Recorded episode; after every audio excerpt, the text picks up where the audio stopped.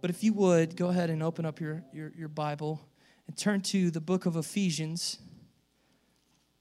And I was praying this week, and you know, I want to say thank you for Pastor for allowing me to share the word with you tonight.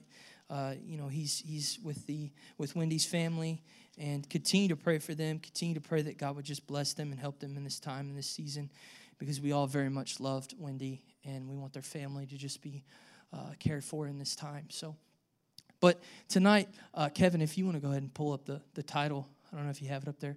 Tonight we're going to be talking about one body and one calling.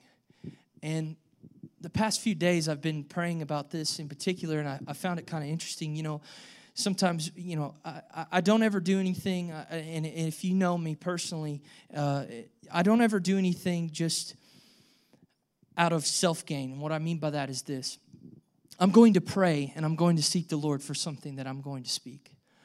I would never just come up here and you know, copy and paste something or just put something together, because I feel in my heart that's not genuine from the Lord, because when we enter in with Him, He has a word. And I want to say this to you and encourage you. Each day as you enter in with the Lord, pursue His heart to hear His voice, because He has a word for you that day. He has something for you. You know, and sometimes we, you know, Pastor on Tuesday, you know, yesterday we had our prayer meeting, and it was wonderful.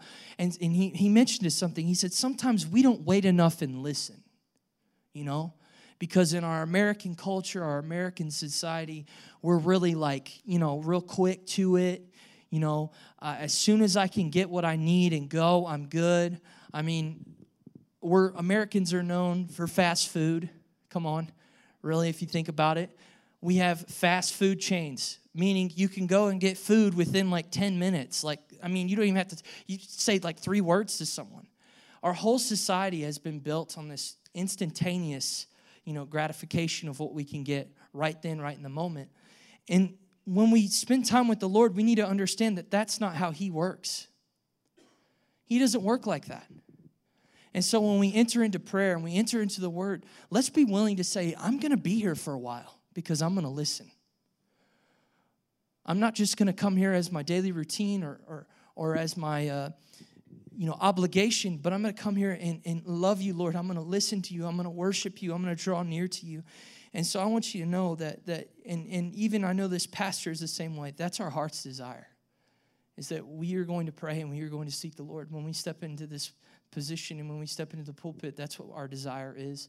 And I just wanted to say that to you tonight. And so praying over this you know, message, God just led me to the book of Ephesians. And so we'll be starting in Ephesians chapter 4, and our kind of our main text. It's a lot. We got a lot to go through tonight. I feel like Pastor. But short amount of time, I'm kidding. But Ephesians chapter 4, we'll start in verse 1 and we'll end in verse 16. And before I read that, I just kind of want to give some context of Scripture. You know, it's important that you understand what's going on throughout Scripture, so that when you read it, you're not reading it out of context. So you get what Paul is communicating. Paul is the writer of this book. He's writing to the body of believers in the church in Ephesus. And the purpose of this writing is that Paul wrote this letter to the Ephesians out of his desire to see them grow spiritually in their faith, in love, in wisdom, and in what God had done for them through His Son, Jesus Christ, and what God was going to reveal to them through Christ and through the Holy Spirit. So the focus was that the believers would understand and know God better, and also understand the purpose and calling for which He had called for each and every single one of them. So Paul's writing in this letter was to build them up, was to teach them, was to grow them, was to strengthen them, was to allow them to realize that God was going to continue to speak to them, continue to reveal things to them, and continue to move within their body. But also, it was to show them that God had a purpose and a calling for each and every one of them in that particular body in Ephesus. So Paul's writing to them to ensure that they would live a life completely submitted to Jesus as their Lord, and that they would know the truth of God's eternal purpose in His salvation and His spiritual restoration that He has given us in Christ for their church and for the believers in that city. So Paul's doing this to build them up. So we need to understand that every time we open the Word of God, God is using it to build us up, to teach us, to train us, to grow us. And we need to be willing to know that, you know what, when I open Scripture, God's going to reveal and speak to me. So starting in chapter 4, verse 1, we're going to go through this, and I'm going to read it slow because it's a lot. I mean, it's 16 verses. It says, I therefore, the prisoner of the Lord, beseech you to walk worthy of the calling with which you were called, with all lowliness, gentleness, with long-suffering, bearing with one another in love, endeavoring to keep the unity of the Spirit in the bond of peace. There is one body, one Spirit, just as you were called in one hope of your calling, one Lord, one faith, one baptism, one God and Father of all, who is above all and through all and in you all. But to each one of us grace was given according to the measure of Christ's gift. Therefore, he says, when he ascended on high, he led captivity captive and gave gifts to men. Now this, he has ascended. What does it mean but that he also first descended into the lower parts of the earth? He who descended is also the one who ascended far above all the heavens, that he might fill all things.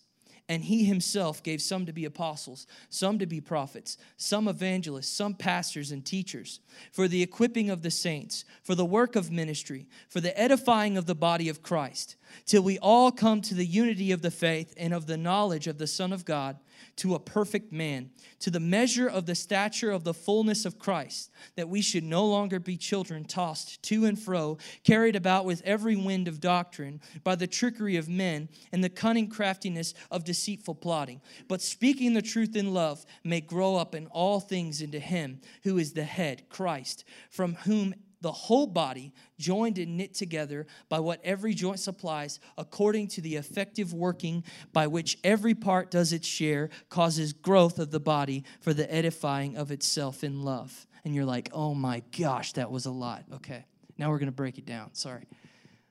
I wanted to go ahead and just read that through so you had an idea of what we're going to be talking about. Again, the title is, this is one body, one calling. We need to understand that we are the body of Christ. What does that mean? What does that look like? How does that function? How does that work? You know, we're going through a new season as a church. And our new season is consisting of, you know, we're selling our old property down in the downtown area. And it's being in the process of completely being sold. And then we're coming here to then build on this hill. And Pastor has alluded to over the past, I would say maybe month, he's been saying, get ready, get ready, get ready. We need our ministries to be ready. We need our people to be ready. We need the body of Christ to be ready. And the reality of it is that he's exactly right. Because whenever our church is built and whenever these things begin to happen, you need to understand that we're going to encounter new moments with new people that we haven't met. But if we're not ready, and if we're not growing and maturing and allowing the ministries in the church and allowing the body to function in a healthy way, it's going to be a lot more difficult to grow in that season. So we need to be prepared. There again, like I said, I want to break it down. So I want us to go to the first verse. It says, I therefore, the prisoner of the Lord, beseech you to walk worthy of the calling with which you were called. My first question is this to you, and before we get to the point, to walk worthy of the calling with which you were called. What is the calling that you were called to? What was the calling that you were called to? Okay, just think about that for a moment. What is the calling that we are called to as Christians? And the first point is this. The calling we have received is this: that we are children of God first and foremost. That is a calling that we have received right off the bat. So we need to understand the calling that we have received is that we are children of God. The calling we have received is not a calling that was given to us by men, nor by the world. And the calling that we have received only comes from God. That calling is this, that through the blood of Jesus Christ, we are made into not only new creations, but into complete children of God, and we are fitted together into a body, one body. But it only comes from coming into a relationship with Christ through his death, burial, and resurrection. He died on the cross for all of our sins and forever who would believe.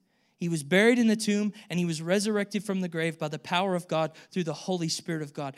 Through belief in Jesus Christ, confession and repentance of sin in the heart, a person can come to Jesus, be set free from their sins, given the inheritance of salvation in a life of obedience to him, and experience adoption into the kingdom of God as a child and a member of the body of Christ. It comes through Jesus. I want to put this the Lord just put this in my heart. And I say that, carefully when I say that. But I was thinking about this. I've noticed when I go out into the community, when I go out into different places, and if I'm talking to someone about Jesus, or I'm talking to someone about God, or if I'm sharing the gospel with somebody who doesn't know Jesus and is not a believer, they'll sometimes allude to how God's their Father. And I'll hear that. And the Lord was speaking in my heart this, is that if you don't receive Jesus Christ as your Lord and Savior, and you don't give your life to him, you're not technically a child of God. Wait a second, but he loves me like a child. Yes, he loves you like a child, but he can't receive you as a child in that way. Because the Bible says that we're adopted into the kingdom through Christ. But if I never give my heart to Christ, and I never choose to believe in Christ, but I hear the people and the good Christians always say, God loves you like a father, I may get this preconceived idea in my mind, and I may think, if I wasn't a believer, I may think, well, I'm a child of God because God created me, and he loves me, right? You see, we need to understand that when we get brought into the kingdom of God, it's through the cross, it's through the blood, it's through Jesus. There's only one way. But when we come through the cross, through the blood, and through Jesus, God then says, now I receive you as a child. You have been adopted as a child. So now the calling that we have as a child of God has been placed upon us. We've been called a child of God. But that only comes from our salvation in Christ, our life given to Christ. Romans 10, chapter 10, verse 6 through 13 says, but the righteousness of faith speaks in this way. Do not say in your heart, who will ascend into heaven? That is to bring Christ down from above. Or who will descend into the abyss? That is to bring Christ up from the dead. But what does it say? The word is near you, in your mouth and in your heart. That is the word of faith which we preach, that if you confess with your mouth the Lord Jesus and believe in your heart that God has raised him from the dead, you will be saved. For with the heart one believes unto righteousness, and with the mouth confession is made unto salvation. For the scripture says, whoever believes on him will not be put to shame. For there is no distinction between Jew and Greek, for the same Lord over all is rich to all who call upon him. For whoever calls on the name of the Lord shall be saved. John chapter 1 verse 12 says, but as many as received him, to them he gave the right to become children of God. Isn't that interesting? To as many as them that received him. How many churches, I wonder today, are full of people who haven't ever received Jesus, but are being numbered in the account as the body of Christ and being called children of God? We have to make sure our hearts are right with this. We have to make sure we're standing in the correct light with the Lord, because we need to understand that he gives us the right through his death, through us receiving him by faith. It goes on to say, to those who believe in his name, who were born not of blood, nor of the will of the flesh, nor of the will of man, but of God. So when we become children of God, it comes straight and directly through the cross and through the blood of Jesus Christ. When we receive him in faith and we believe in him, for it's by grace through faith that you are saved, not of yourselves, but a free gift. When that comes into our lives, God says, now I'm changing your identity. Now you are a child of God. Now I have adopted you. And our calling changes as a person. But the next question I have for you is this. is that why does our mindset not change in the church? Think about it. I asked someone earlier, I said, when did you get saved? They told me a young age. I said, do you understand right at that moment when you got saved, God recognized you as a child of God, but not only that, he recognized you as a disciple of Jesus Christ. There was a calling that you had on your life, and that was to go into what? All the world and to preach the gospel of Jesus Christ and to be a witness of Christ. You see, I guess our culture has designed this thought or this thing that when you become a certain age, that's when the desire to be a disciple of Jesus like kicks in. Like, you know, like, oh, when you finally get to Ephesians chapter 3, now you're the disciple that God always wanted. No, you're the disciple. You've been called as a disciple of Jesus Christ, as a follower of Jesus Christ, as a child of God. Immediately, the moment you repented of your sins, the moment you gave your life to Jesus, the moment you said yes to him, that's when he said yes to you. Now I'm going to change you. Now you are who I call you to be. But you see, for some reason, as the church, we don't accept that sometimes. And so what do? We dabble. We dabble. We drift. We dabble. Well, you know, I'm not worthy to be a child of God. I'm not worthy to be called to go and witness. No. You are worthy because he gave everything up on the cross for you. On purpose. He wanted to. So Jesus came and he gave his life for us so that we could be changed, we could be set free, and we could be called children of God so that we could walk in what? The calling that he has given us. Go back to walk worthy of the calling which you were called. He called us, what? Out of darkness and into light. He called us. So Jesus has called you. Every person in this room who has received him. Let me tell you something. You are called now. As a child of God, as a disciple of Jesus Christ, as a witness, you are called now to go and do the works of the kingdom of God. But why do we not do that? Why do we think, oh, I can. I don't have the ability to. Or I'm not good enough. The calling that we have to be a part of the body of Christ doesn't come from how many times we go to church. It doesn't come from who we socially know within the church. It's not from the ministry that we affiliate ourselves with. Think about it. To all the people who come to church as a social event, they're not even in the right heart and they're in the right mindset. They're not realizing that they're not really connected because the connection comes through Christ. It doesn't come through how many people you know. It doesn't come through if you're a part of the cool kids ministry or the adult ministry or we go out and we evangelize. It doesn't come through that. It comes straight through Jesus. That's where the eternal membership comes from in the body of Christ. So now we're a part of the body of Christ to walk worthy of the calling which we were called, which we've received through Christ. It comes from our hearts, being given to Jesus, believing and living our lives for him and his glory. Living a life worthy to him, not perfect, but obedient. That's where the calling comes from. And anyone, I want to say this, anyone who says that they are a child of God, but they did not become a child of God through the blood and the cross of Jesus Christ is a liar. There's only one way to become a child of God. If you know people who've never come to Jesus, who've never given their hearts to Jesus, but say, oh, Jesus is my best friend, and I'm his child, and he loves me, and they go on and on and on. I've seen it firsthand. I had a man not even 3 miles down the road tell me I couldn't know God because I wasn't black.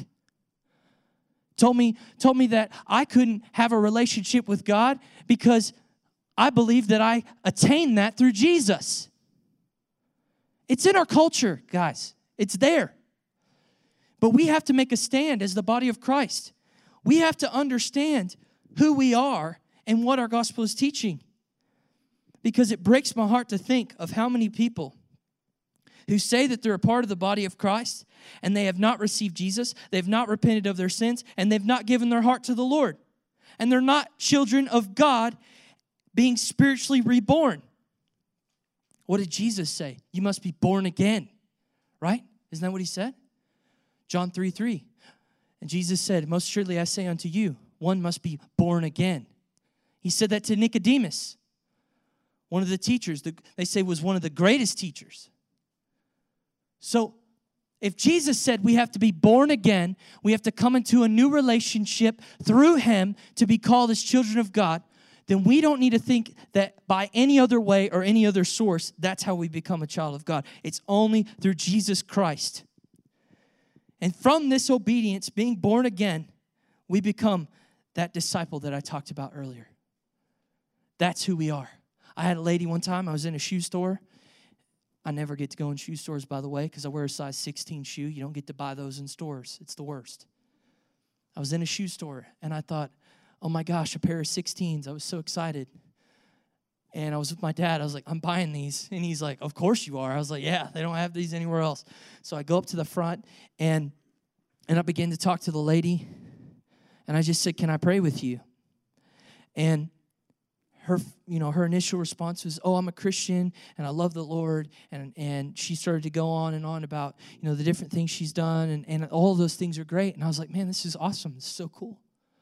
So I'm talking with her, and I said, well, what can I pray for you about? And she said, well, before you pray for me, I need to know, what are you? Okay, I'm from East Texas. So she's like, what are you, son? And I'm like, I'm thinking in my head, like, what do you mean? What am I? I'm like, I'm human. I'm like trying to figure out what this lady's. And then it dawned on me. I realized what she wanted. She wanted to know what denomination I was. But I didn't want to give her that. You know why? Because I don't see it like that. Whether you're a Baptist, whether you're a Pentecostal, it doesn't matter. We're a part of the body of Christ. We're one with Jesus through his cross, through him. So I said, I'm a disciple of Jesus Christ. That's what I said. You know what she said back to me? She kind of laughed. She said, no, son, what are you? What denomination are you? I said, oh, I didn't know I had to tell you what denomination I was. I'm just a disciple of Jesus Christ. I'm a follower of Christ. I love him. I want to live my life for him.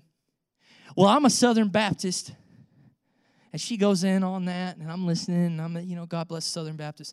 And I said, well, I guess if you want to go denominational, then I'm a Pentecostal. And immediately she gave me this look. You're one of them crazies, huh? I said, no, I just believe the whole word of God, ma'am. That's it. And after that, the conversation got a little awkward. And I prayed with her, and we kind of just went our way. But that breaks God's heart. Do we understand that? That, Kevin, if you will pull that title back up, I appreciate it.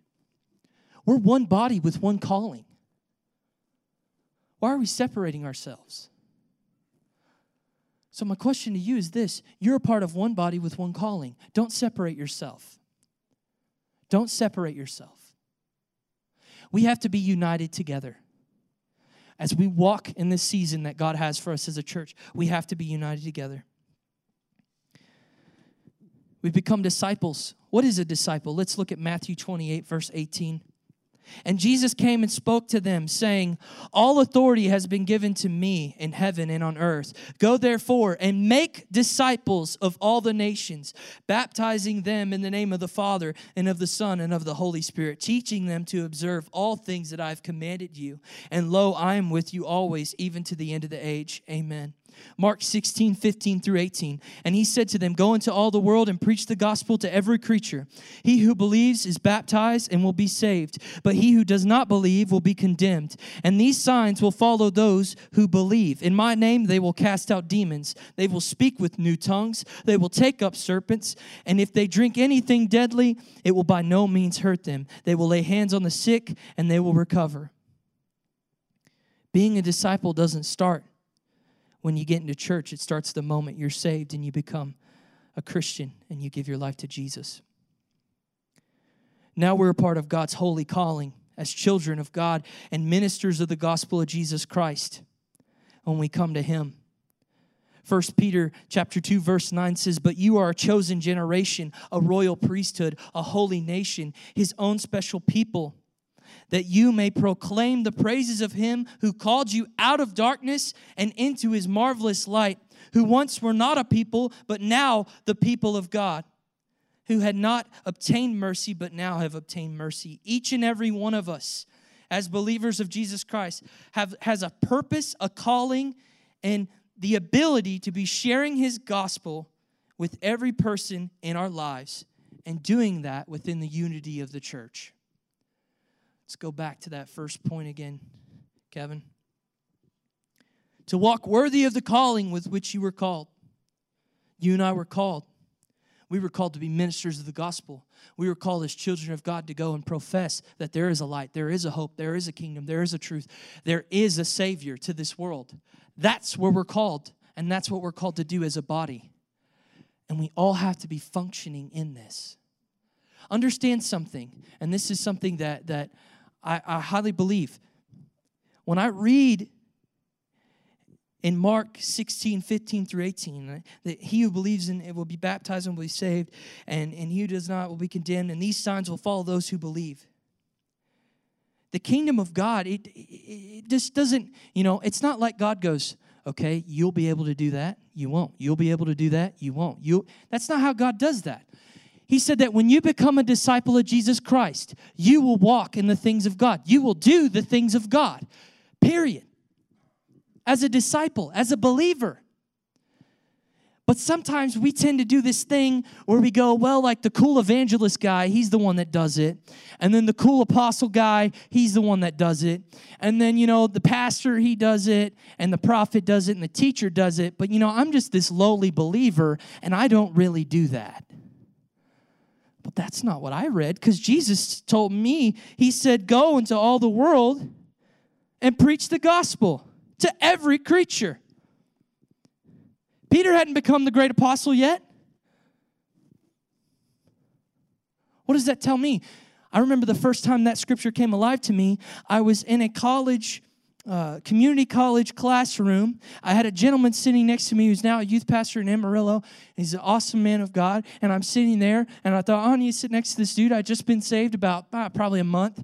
And he looked at me, and he just said, hey, man, after class, we're going to go lay hands on that guy's foot, and his foot's going to get healed in Jesus' name. And I was going, oh, my gosh, I'm so scared right now. What is happening? And then I said, well, how can we do that? He said, you hadn't read your Bible, huh? Oh, man, no Christian likes to hear that, huh? Man, that's like a gut shot, You hadn't read your Bible, huh? And then you're like, oh, yeah, I read my Bible like 4 hours. You don't know how much I read, And I didn't say anything. I just looked at him. He said, go home and read Mark chapter 16, what I just read. And come back tomorrow and we'll talk. Well, guess what? We went and laid hands on that guy's foot. And guess what? The next day he came into class and he didn't have a boot on, and his foot was completely healed. But guess what? That kid was in community college, in an English community college class.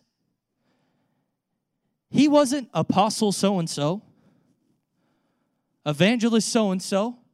You know what he was? He was a lover of Jesus Christ. He was a disciple. He was a believer. He was a child.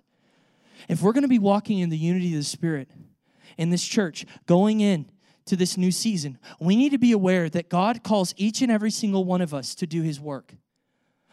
Not just me, not just pastor, not just those in leadership. Every single one of us. And guess what? You're able to.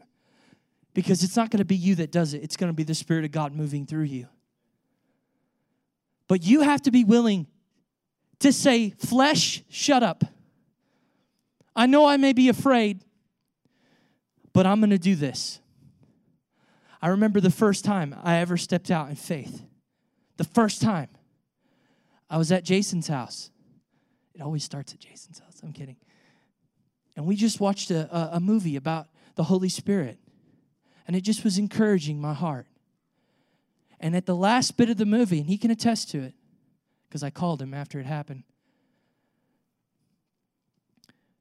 one of the ministers in the movie said, so many times the Holy Spirit is speaking to the children of God, the people of God, but they just don't say yes. And so I opened his front door, and I was heading back home, and I shut the door, and I took like 2 steps off on his front porch, and I just closed my eyes, and I said, Holy Spirit, I say yes. That's all I said. I walked about 10 feet. I got in my car, and as soon as I shut my car door, I heard, "Go to the gas station and a man will be healed." And I started laughing at myself because I thought I was crazy. I started laughing. I was like, I'm about to go to a gas station and somebody's about to get healed. And I just started laughing. Sure enough, all of that happened. God did that, not me. Remember that. God did that, not me.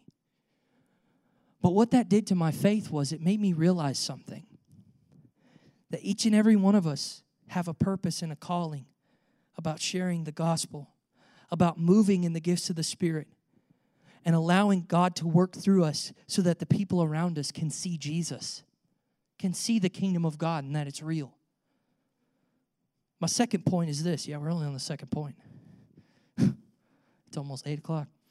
We're going to be here till 9 o'clock. I'm kidding. I'm kidding. It's spring break. Woo, kids don't have school. We're going to be here till 9 o'clock. Okay, everyone's like, oh no. My second point is this. We're all one together in this calling. We are all together in this. Okay? This just isn't a limited thing.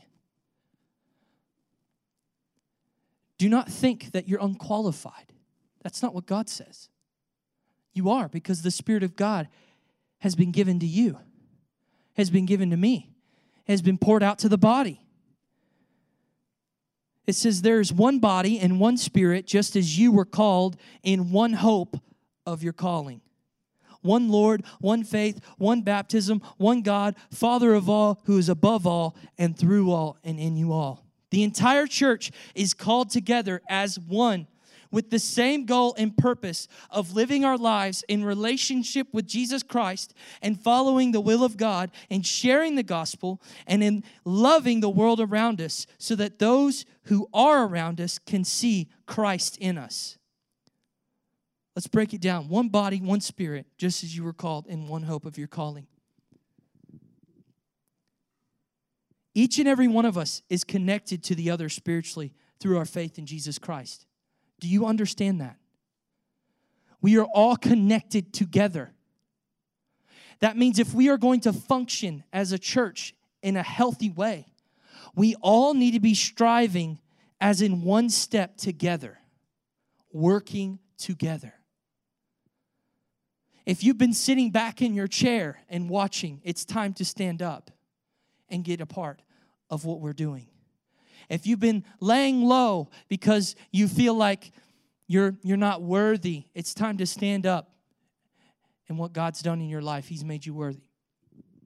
If you feel like, well, what God's calling me to do is not what my personality is like, well, guess what?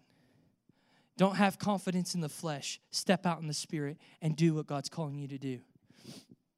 If you want to know something, I'm going to be honest with you. I could not sit up here and talk to you if I didn't have Jesus in my life. You know why I know? Because I couldn't give a presentation in my junior year of speech class without sweating and nearly passing out. Okay? Although I still sweat, I don't feel like passing out. But the reality is this, that God, through His Spirit, will enable you to do the works that He's calling you to do. Because each and every one of us are called to do something. But if we're not walking in that calling, then we're not functioning together as the body. Does that make any sense? That would be like one day if I was sitting down and I went to stand up and my whole left leg was just like, not today, man. And I just fell right down. Why? Because I need my legs to what? Walk. How are we going to be the body of Christ if we're not all functioning together as a body? We're going into a new season. We're getting ready. We have to be functioning together as the body of Christ.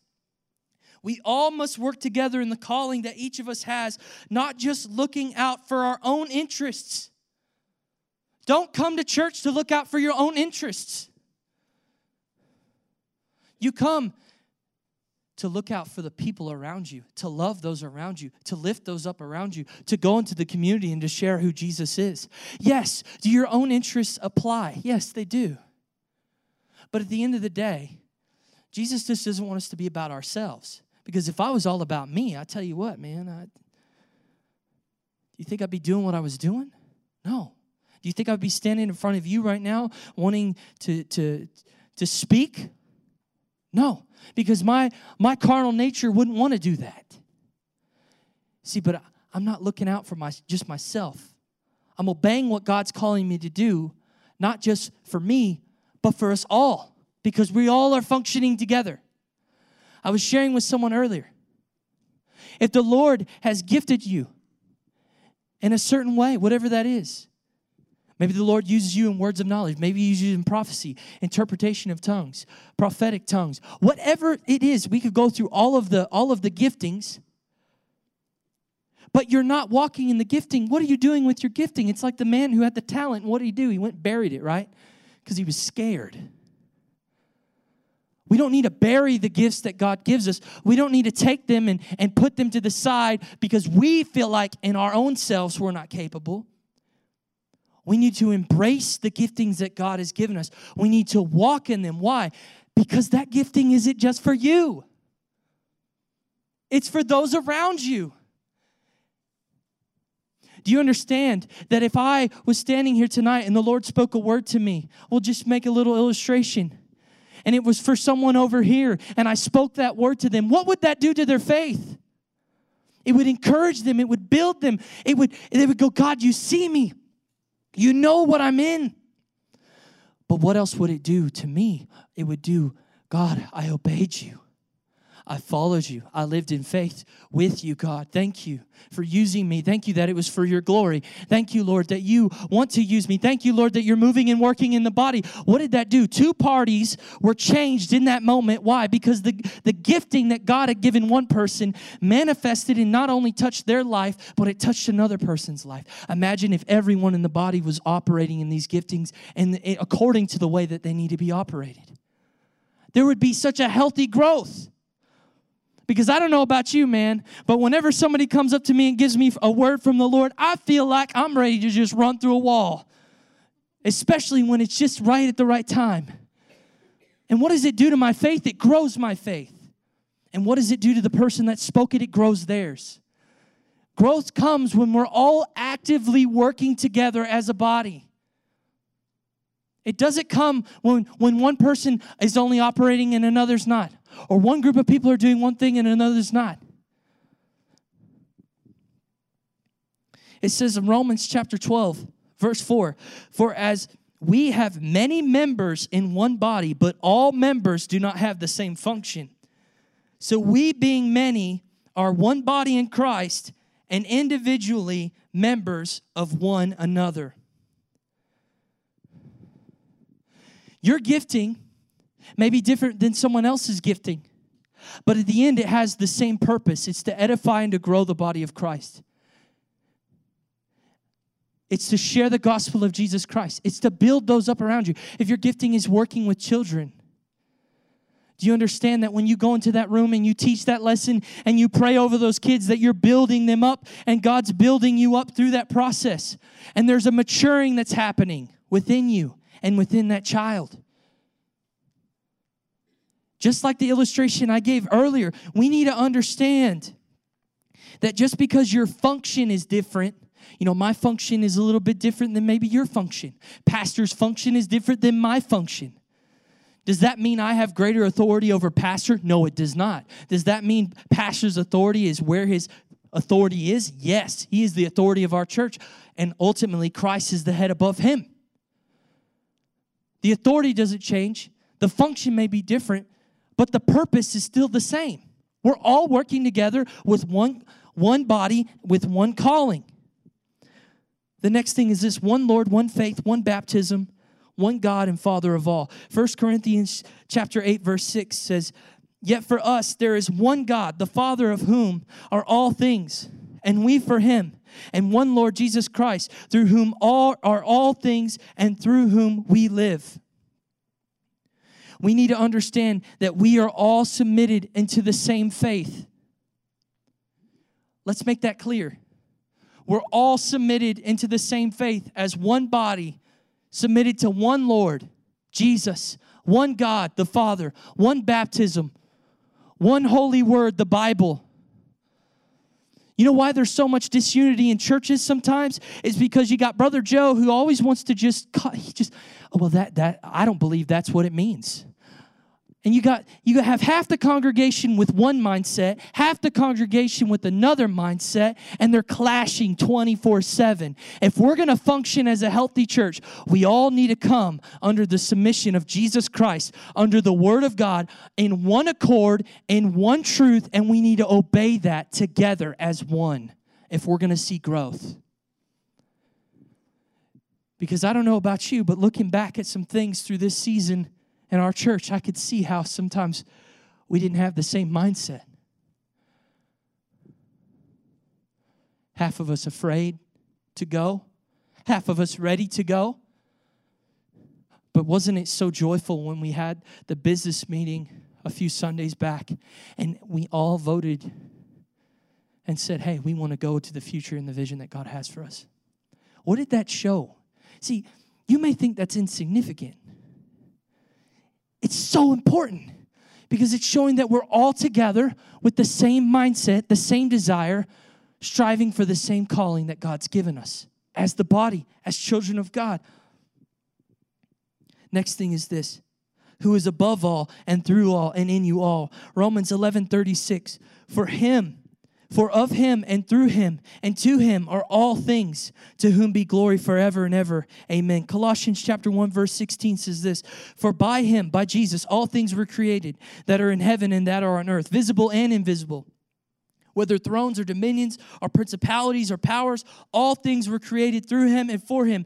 Each and every one of us has a different calling, a different gifting, but we're all of the same faith, the same Spirit, the same God, the same Father, the same Lord, the same Savior, Jesus Christ, and we're all working together for God's will to be accomplished.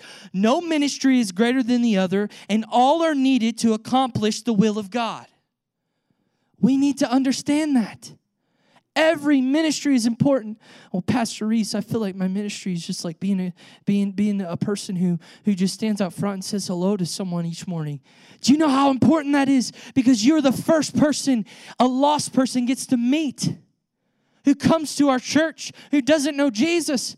And through your heart and your love and your gifting, you could come to them and love them and show them the love of God in such a way that when they walk into this place, they go, I've never had anyone be more happy to see me in my life.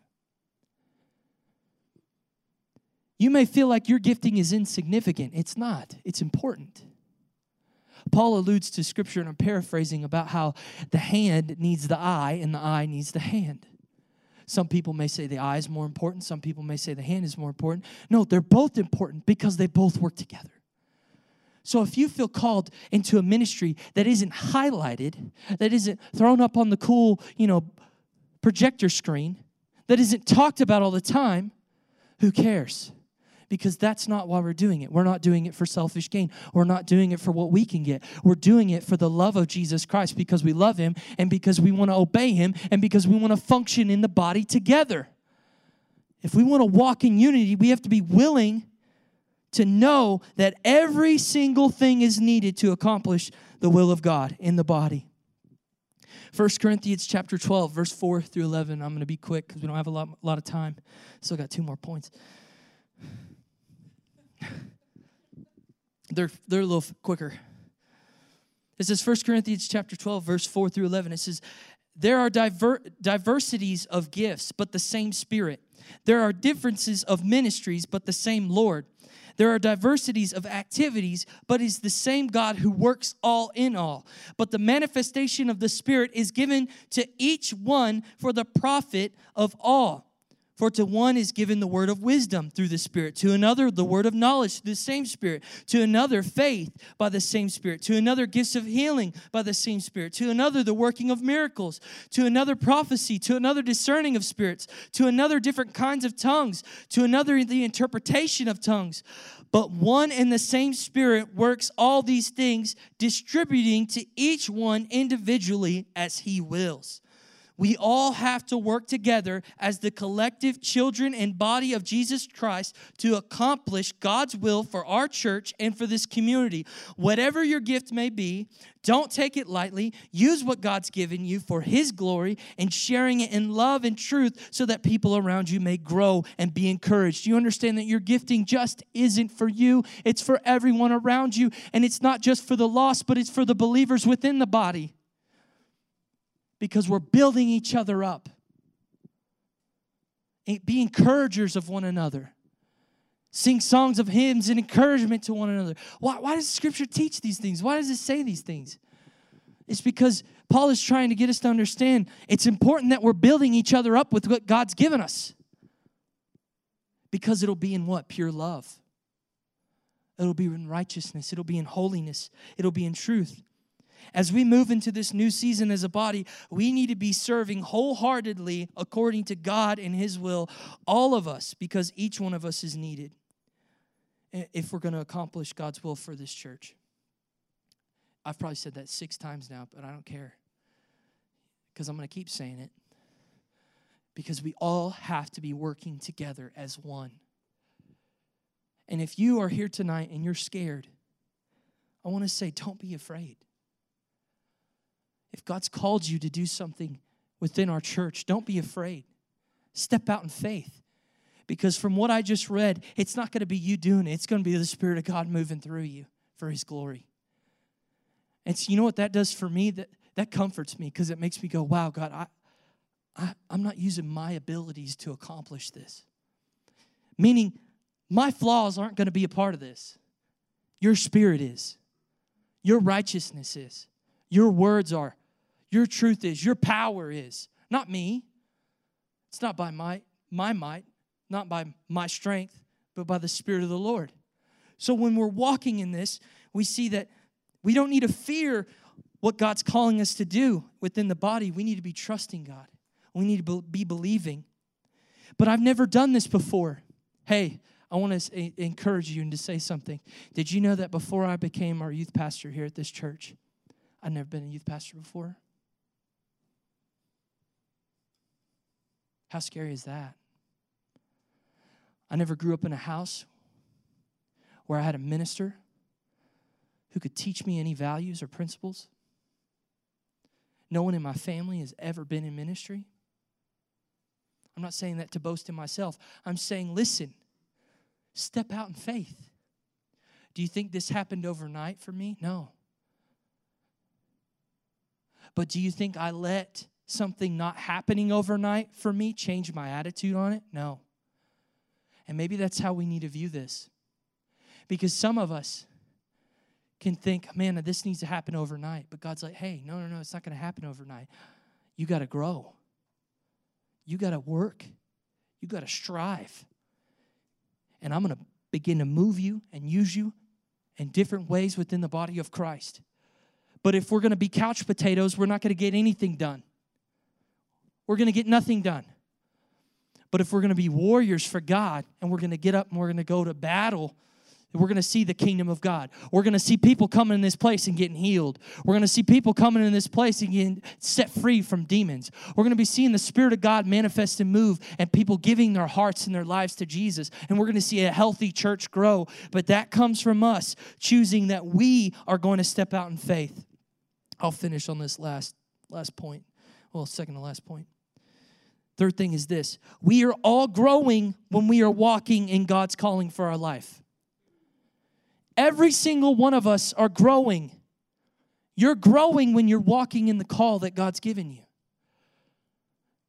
When you're moving and working and operating in the gifts of the Spirit, you're growing and the people around you are growing. Because God's using you to touch the hearts of people around you.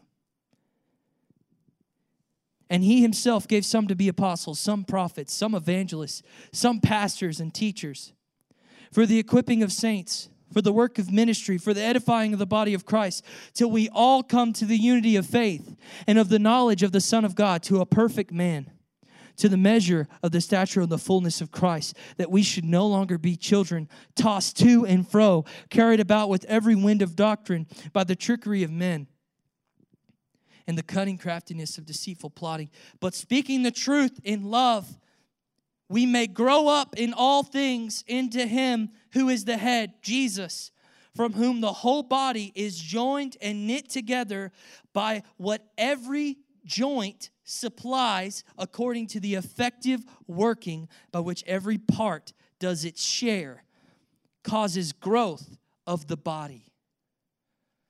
When every person is working and striving and sharing and obeying Jesus, then we are all growing collectively as the body of Christ. We're growing in the knowledge of Him.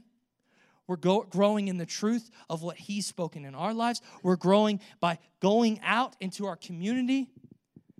It starts when we choose to walk in what God's called us to do. Through the unity of the body of Christ, each of us can see spiritual growth working and moving around us and in us. But if we all aren't working together with the giftings and the calling God has given us, then we are not growing as healthy as we should. We'll grow, but we won't grow as much as God wants us to grow. Because why did the church, we're going through this on Wednesday night. Someone said, hey, are you going to continue the Corinthian crisis? I'm like, no, that's pastor. I can't jump in there. That's him. Why did the Corinthian church have so many problems? What have we been learning? There was no unity. There was no unity in the church. They weren't all working together. One guy was using the gifting God gave him to look better than the other guy. They were all having strife. No one was working together. Now, were they continually growing? Yeah, but were they growing as healthy as they needed to? No. That's why Paul kept having to write letters, because he saw how the church was unhealthy. So we need to understand something, that if we're going to be a healthy church, we have to be all willing to lay down our flesh, lay down what we want, deny ourselves, take up our cross, and follow Jesus wholeheartedly. And guess what? Sometimes that's hard. But guess what? It's worth it. Because I want to be a church that if Jesus came back today, He would say, well done. You've done what I've called you to do. I've given you a good report. Who wants that? I want that. I said I was going to stop. I'm not. I will after this. Just a little bit more. Fourth thing is this. Growing in the Word of God and in the truth of God and in the love of God creates unity amongst us. Verse 13 says, in Ephesians 4:13 says, till we all come to the unity of the faith and of the knowledge of the Son of God, to a perfect man, to the measure of the stature of the fullness of Christ, that we should no longer be children tossed to and fro, carried about with every wind of doctrine, by the trickery of men and the cunning craftiness of deceitful plotting, but speaking the truth in love may grow up in all things into Him who is the head, Christ. It's important as the body of Christ that we are all of the same spirit and the same mindset. If half of us think one way and believe one way, and the other half believe one way and think one way, then we're not truly united. And that the enemy will be able to come in through men and through craftiness, and he will be able to pull apart everything that God has tried to do and put together. We have to know what we believe. We have to know that we know that we know. Why? So that if someone came in who wasn't an agent of God, but an agent of the enemy, and he came in and he sat down in the front row, and he began to whisper lies of deceit, that we wouldn't go, well, Jim knows everything, man. Woo, man, he knows everything that's going on. This is completely different from what pastor and what all of our leaders have said, but guess what? We're going to go with this. You see, this was happening. And so what was happening was that people were sowing, we'll read it again. That we should no longer be children, tossed to and fro, carried about with every wind of doctrine, by the trickery of men and the cunning craftiness of deceitful plotting. When we aren't united as a body, the enemy has a foothold to come in and to do whatever he wants to do. And I think some of us might have experienced that. I've seen it before. We have to be willing as a church to know what we believe and to stand on that truth, to not change, so that when we grow, because we're going to grow, guys. This church is going to grow. when this church grows and new people begin to come in, things aren't changing based off of what someone else says. We're standing firm on the Word of God. Well, you should love me the way I am because, you know, God made me this way and I believe this. No, we're standing on the Word of God. If you don't like it, then you can go. But if you want to be united, we know how you can get free. It's through Jesus. We have to be willing to not compromise. Do you understand? That's what was happening. That men were coming into the church and they were speaking lies of deceit. And like children, the believers were just following along with it. Oh, man, this guy. You know, have you ever told a child? You could tell a child anything and they'll believe you, right? I mean, come on. If a child didn't know any better, if I didn't know any better, if I didn't know a single thing about sound equipment, and I came to Josh, and Josh told me every single thing that's wrong about sound equipment, and I believed him, and I walked away, and then someone said, hey, do you know anything about sound equipment? And I shared it, and it was completely wrong. What do you think that looks like? I went off of just what Josh said. We have to be going off as a body off of what the Word of God says. We have to be united in the Word of God. What did I say? Growing in the Word of God and the truth of God and love creates unity. When we're growing in the Word of God and we're all of one accord, all of one mind, all of one truth, and when men and women may come in and try to disrupt that and change that, and when the enemy tries to come and stop what this church is doing, we're going to just turn back and we're going to smile and say, well, no, we're going by the Word of God, not by the word of man, not by what somebody else may say, but we're going to go by what Jesus says. Romans 16, verse 17 through 20 says, now I urge you, brethren, note those who cause divisions and offenses, contrary to the doctrine which you learned. Avoid them, for those who are such do not serve our Lord Jesus Christ, but their own belly. By smooth words and flattering speech, they deceive the hearts of the simple. For your obedience has become known to all. Therefore, I am glad on your behalf, but I want you to be wise in what is good and simple concerning evil, and the God of peace will crush Satan under your feet shortly. The grace of our Lord Jesus Christ be with you. Amen. If we know God's word and we're united together as a body in the calling that he's given us, and I'm closing and we're going to end in prayer. If we know this and we apply this and we live by this and we're united in this and we're walking in the gifts of the Spirit and we're walking in the truth of God and we're walking and obeying Jesus Christ. We're denying ourselves every day. We're following the leadership that's been given to us. If we're doing these things, this place is going to be a powerhouse. But if we're unwilling to do that, we'll be a stagnant pond. We have to be willing to step up, to walk in the calling that God's given you. Some of you right now in this room have been afraid for years. God has already told you what he wants you to do, but you have been afraid for years because you think, I can't do it. Of course you can't do it, but he can. He's the one that's going to do it, not you. You have to be willing to put aside what you feel. I was reading this scripture, and we're going to end on this. And I read this earlier, and it just blew my mind how Paul's desire was to know Jesus, to love Jesus, to follow Jesus, and everything that he did. And he gave everything up for it. He didn't care about anything else. All he wanted was to follow Jesus. I rejoice in Christ and have no confidence in the flesh, though I also might have confidence in the flesh. If anyone else thinks he may have confidence in the flesh, I more so. Circumcised the eighth day, the stock of Israel, the tribe of Benjamin, a Hebrew of the Hebrews, concerning the law, a Pharisee, concerning zeal, persecuting the church, concerning the righteousness which is in the law, I was blameless.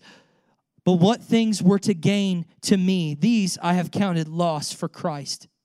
Yet indeed, I also count all things loss for the excellence of the knowledge of Christ Jesus, my Lord, for whom I have suffered the loss of all things and count them as rubbish that I may gain Christ. Are we willing to count everything around us as rubbish and gain Christ? Are we willing to turn the TV off? Are we willing to forget about what we want? Are we willing to give up our desires and our thoughts and whatever we think is good for us? Are we willing to give up these things that draw us and pull us away and distract us from the calling that God has on our life? Are we willing to put those things down and to say, Lord, I'm going to be so submitted to you. I'm going to love you. I'm going to live my life so closely to you and unity with you that when I join together as the body of Christ as a church, we are going to function. We're not going to get distracted.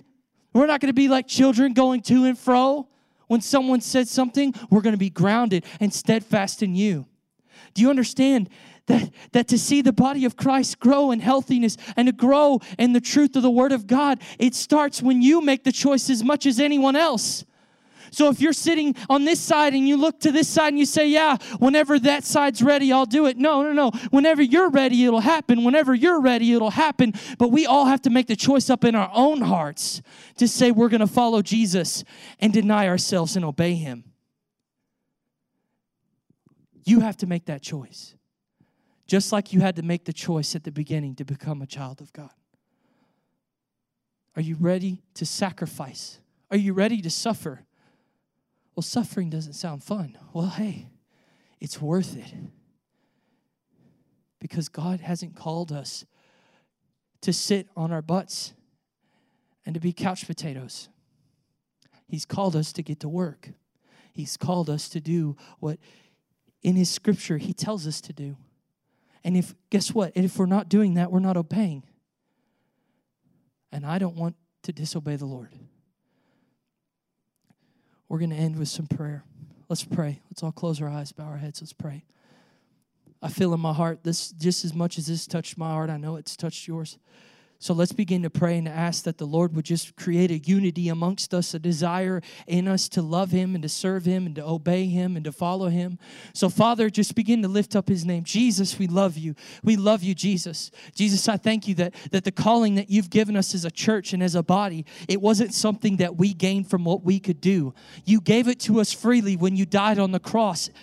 You wanted us to be a part of your body. You wanted us to be a part of your church. But Lord, if we're not willing to put away our desires, our wants, our thoughts, our feelings, and to take up our crosses and follow you, Lord, if we're not willing to do that, Lord, then why are we doing what we do?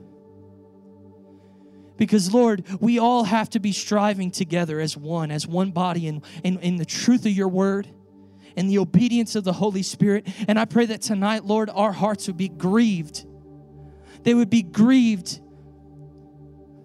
They would be grieved to want to obey. They would be grieved to want to be as close and intimate with you, to count everything else as lost and to obey you, God, to turn off the TV, to put away the cell phones, to put away the fear of the flesh, and to say, God, I'm going to do what you've told me to do.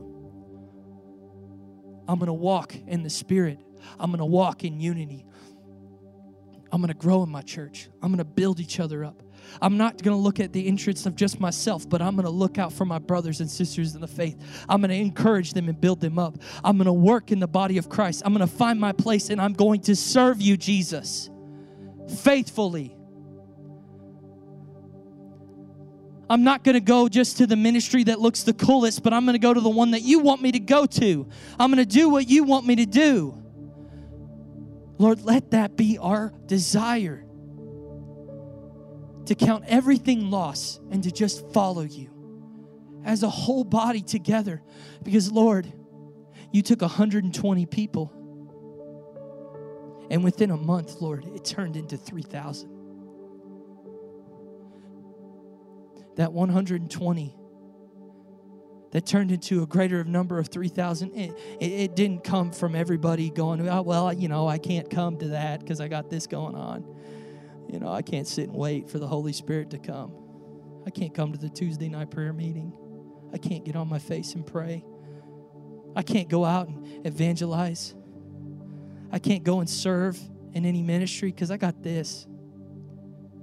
No, it came from every person being united. Every person saying, Jesus, I want what you have called us to. And in doing so, God, you sent the Holy Spirit like a fire into the place. It consumed them. And then you moved.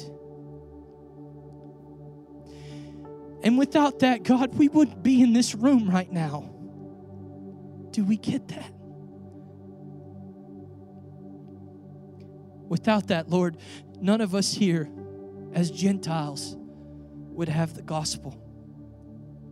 Lord, there's Gentiles, there's other men and women who need us because we have the truth. But if we're not willing, what if someone wasn't willing for you? What if someone wasn't willing for you? Think about it. Would you have salvation? What if Peter and the 120 said, this is too hard, we're done? Would the world be changed today? Would we be here? We have to be willing at all cost to go full speed, 110%, working together if we're going to see God move. And it's going to take sacrifice. It's going to take making God your number one priority. It's going to take putting everything else last and putting Him first. And if we can't do that, we're not going to see God move the way we want Him to move. So, Father, we want to see You move. We want to see You move in this community. Help us to grow in unity. Help us to have the hunger and the desire to walk according to You and Your fire. God, move through us, Lord. And use us as Your vessels, as one, as a body. I thank You for every person in this room. I thank You that every person in this room is needed. Every person in this room is needed. And every person who is watching online is needed. I thank You, Lord, that the gifting and the calling that they have is needed. And that, Lord, though the functions all may be different, they all serve one purpose. And that's loving You, obeying You, serving You, and sharing who You are. So, Lord, help us. Help us tonight, God. Father, I pray that as we leave this place, we would stop. We would stop and we would ask ourselves, God, what do You want me to do? And we would listen and then we would obey. Help us to hear Your voice. Forgive us tonight, Lord, of every time we've failed to listen. Of every time when You have spoken, we said, well, God, I don't want to do that, and we walked away. Lord, let our hearts be obedient to You, God. And we just love You and we worship You, Father. And in Jesus' name we pray. Amen. Thank you.